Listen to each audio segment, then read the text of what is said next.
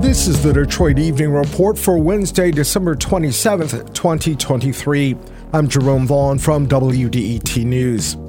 Tabat is a new gathering space for young professionals who want to socialize, network, and learn about Islam. WDET's Nargis Rahman visited a recent session and has more. The is a new social space for young people who don't drink alcohol or go to the bar to network, but still need a place to gather professionally. Mostly from the perspective of, for example, the presence of alcohol and other things that just are not ideal uh, from an Islamic perspective. That's Tariq Demir, the program director of Tabat.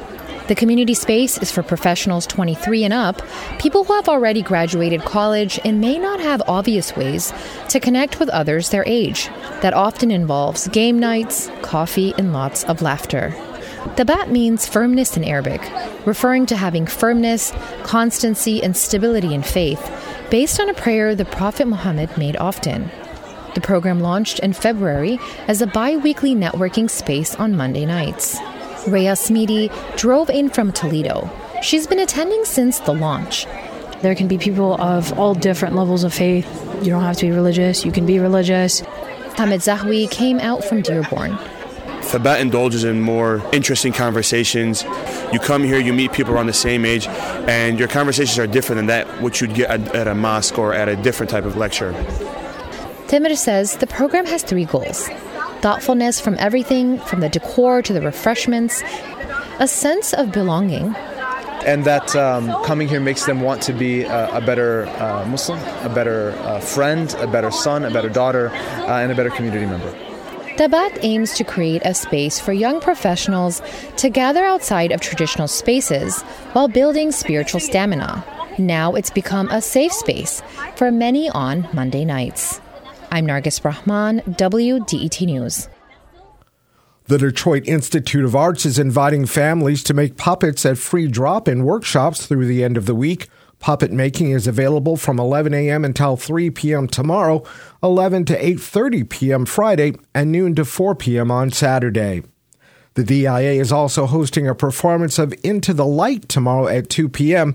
This multicultural event explores the traditions of Santa Lucia, Kwanzaa, Hanukkah, Christmas, Diwali, and more through music, dance, and lights. The Detroit Film Theater will have free screenings of Charlie Chaplin's City Lights Friday at 2 and 5 p.m. and his Modern Times Saturday at 2 and 5 p.m. The Detroit Historical Society has special holiday hours through the end of the week. The Detroit Historical Museum and Dossin Great Lakes Museum on Belle Isle will be open through Saturday from 10 a.m. until 5 p.m.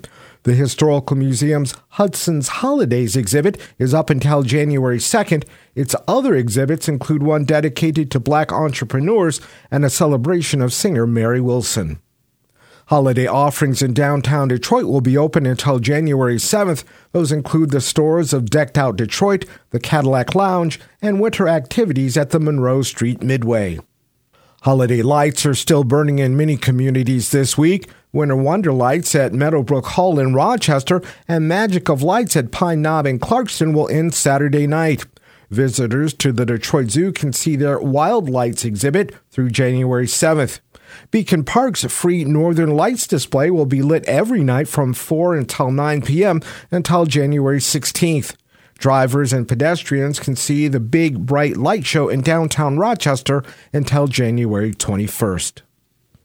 Thanks for joining us for the Detroit Evening Report during this holiday week. If there's something in your neighborhood you think we should know about, drop us a line at Detroit Evening Report at WDET.org.